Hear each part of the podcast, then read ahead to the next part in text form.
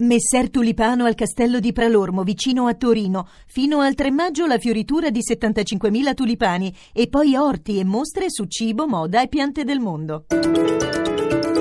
Radio 1 News Economy. Buonasera da Sandro Marini. Il Consiglio dei Ministri, come abbiamo ascoltato poco fa, ha varato le linee guida del DEF, il documento di economia e finanza per il Ministro dell'Economia Padoan. Il documento è di natura espansiva, permette di utilizzare risorse per la crescita e rispettare la regola del debito, quindi ci consente di rimanere all'interno dei parametri europei. Ma ci sono stati dei riflessi in borsa. Per saperlo ci colleghiamo con Milano, con Riccardo Venchiarutti. Buonasera Riccardo. Sì, buonasera. Una chiusura in forte rialzo per le borse europee, sospinte più che dalle indicazioni relative al DEF, dai buoni dati macro relativi alla crescita dei prezzi alla produzione industriale nell'Eurozona, che potrebbero allontanare lo spettro di un'inflazione negativa, degli indici PMI sui servizi e del probabile rinvio del rialzo dei tassi negli Stati Uniti dopo i dati deludenti sull'occupazione. Milano è, ha guadagnato l'1,71%, Londra più 1,88%, Parigi un punto e mezzo, Francoforte più 1,30%. In questo momento i listini americani Dow Jones e Nasdaq salgono di circa mezzo punto. Ecco, vediamo a Piazza Affari quali sono stati i titoli che si sono messi in evidenza oggi. I migliori, gli energetici sulle prospettive di un aumento del prezzo del petrolio, Saipem più 6,72, Tenaris più 4,45, A2A più 4,25 beni bancari. Al contrario, il peggior titolo è Fiat Chrysler Automobiles che ha ceduto un punto percentuale. Da citare anche l'ottimo debutto sul listino newyorkese di IGT, eh, la società nata dalla fusione fra la GTEC, l'ex Lottomatic e l'americana IGT per l'appunto, guadagna oltre il 10%. E vediamo lo spread fra BTP e Bund tedeschi. È in calo a 106 punti base. L'euro? 1,0850 poco mosso per tutta la giornata. Grazie a Riccardo Venchiarutti della nostra sede di Milano. Dal Fondo Monetario Internazionale previsioni a luce ed ombre sulla crescita mondiale. Presentato ad oggi a Washington il rapporto sull'economia globale che tradizionalmente anticipa la diffusione delle prospettive di primavera in programma per la metà di aprile. Di aprile. Sentiamo Luigi Massi. L'FMI con numeri e statistiche conferma ciò che col buon senso si è capito ormai da tempo. Nulla sarà più come prima. Dopo la grande crisi durata quattro anni nelle economie avanzate la crescita riprende, sì, ma a tassi più moderati di sviluppo. Nel biennio 2006-2007 il PIL progrediva in media del 2%, nel 2013-2014 il progresso è dell'1,5% e a questi tassi all'incirca si manterrà fino al 2020. Ovviamente si tratta di medie e le ricette sono diverse da paese a paese. Il discorso cambia se si distinguono per esempio i paesi emergenti da quelli avanzati. Per gli analisti di Washington questi ultimi devono sforzare sforzarsi di sostenere la domanda per consumi e investimenti, investimenti che sono crollati del 25% con la recessione, e poi aumentare la produttività con riforme strutturali e un maggior supporto alla ricerca e all'innovazione. Nelle economie emergenti invece il fattore chiave sarà dato dalla maggiore spesa per investimenti in infrastrutture e capitale umano. Paesi emergenti che certo crescono a ritmi doppi degli altri, circa il 6,5% tra il 2008 e il 2014, ma che vedranno però un rallentamento anch'essi con tassi di crescita del PIL del 5% fino al 2020. Insomma, i livelli pre-crisi sono lontani un po' per tutti, anche perché a breve termine c'è da fare i conti con il rallentamento dell'economia statunitense e con la debolezza della domanda di petrolio.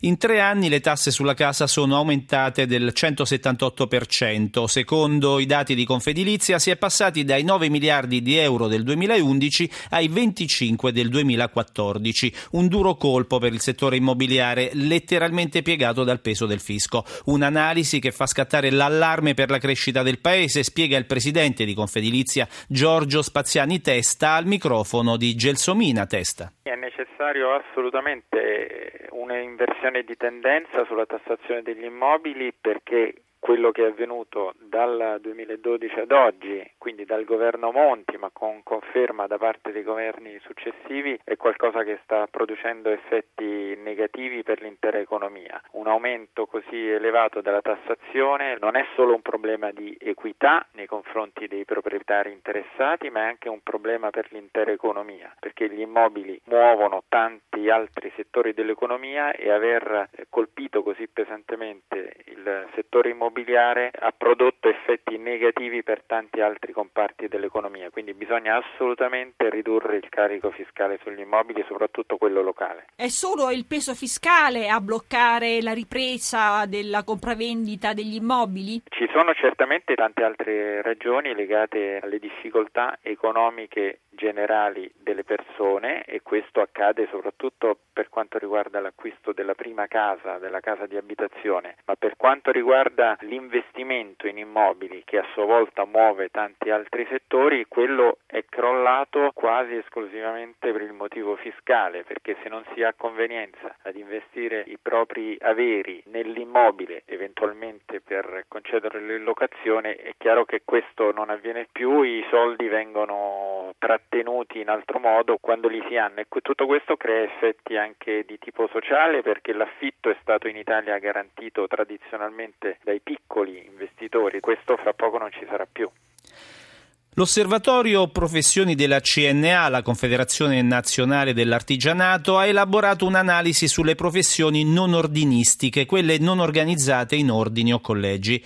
Giuseppe Di Marco ne ha parlato con il presidente di CNA Professioni, Giorgio Berloffa. Le professioni più importanti sono una trentina. Andiamo dai tributaristi per passare agli osteopati, dai chiropratici ai kinesiologi, cioè laureati in scienze motorie, dai investigatori privati ai periti assicurativi. Abbiamo addirittura eh, gli ingegneri biochimici che chiedono di essere regolamentati con la norma UNI, tecnici di laboratori di dialisi, eh, cioè tutte professioni anche che sono di un comparto sanitario che però non hanno delle specifiche all'interno del mondo della sanità e soprattutto tutto il resto, queste nuove professioni che continuamente si gemmano, creando delle professioni sempre più specialistiche che richiedono sempre più un elevato livello di istruzione. Quali sono le caratteristiche dei professionisti non ordinistici, non organizzati in ordini e quanto guadagnano? Questi professionisti hanno un'altissima scolarizzazione. Come guadagni invece siamo intorno tra i 15 e i 20 mila, tant'è vero che molti, un 30%, fa anche eh, un altro lavoro, cioè fa, usa solo la sua professione come part-time. A fronte di un caro dell'occupazione, negli ultimi anni i professionisti non organizzati in ordini sono invece aumentati. Perché come ha già avuto modo anche di affermare il Presidente del Consiglio Renzi, il posto fisso ormai sta diventando un miraggio e quindi siamo nella società dei servizi e con ciò la gente si sta rivolgendo sempre di più a professioni che vengono continuamente inventate. Per esempio l'altro giorno passando per Milano ho visto uno che pedalava spingendo un carrettino con su si aggiustano biciclette a domicilio. Le professioni, i professionisti aumentano anche per un motivo di, di mancanza di altri sbocchi. E per oggi ci fermiamo qui. News Economy, un programma a cura di Roberto Pippan, torna domani dopo il giornale radio delle 11. In regia Renzo Zaninotto da Sandro Marini, grazie per l'ascolto. Radio 1 News Economy.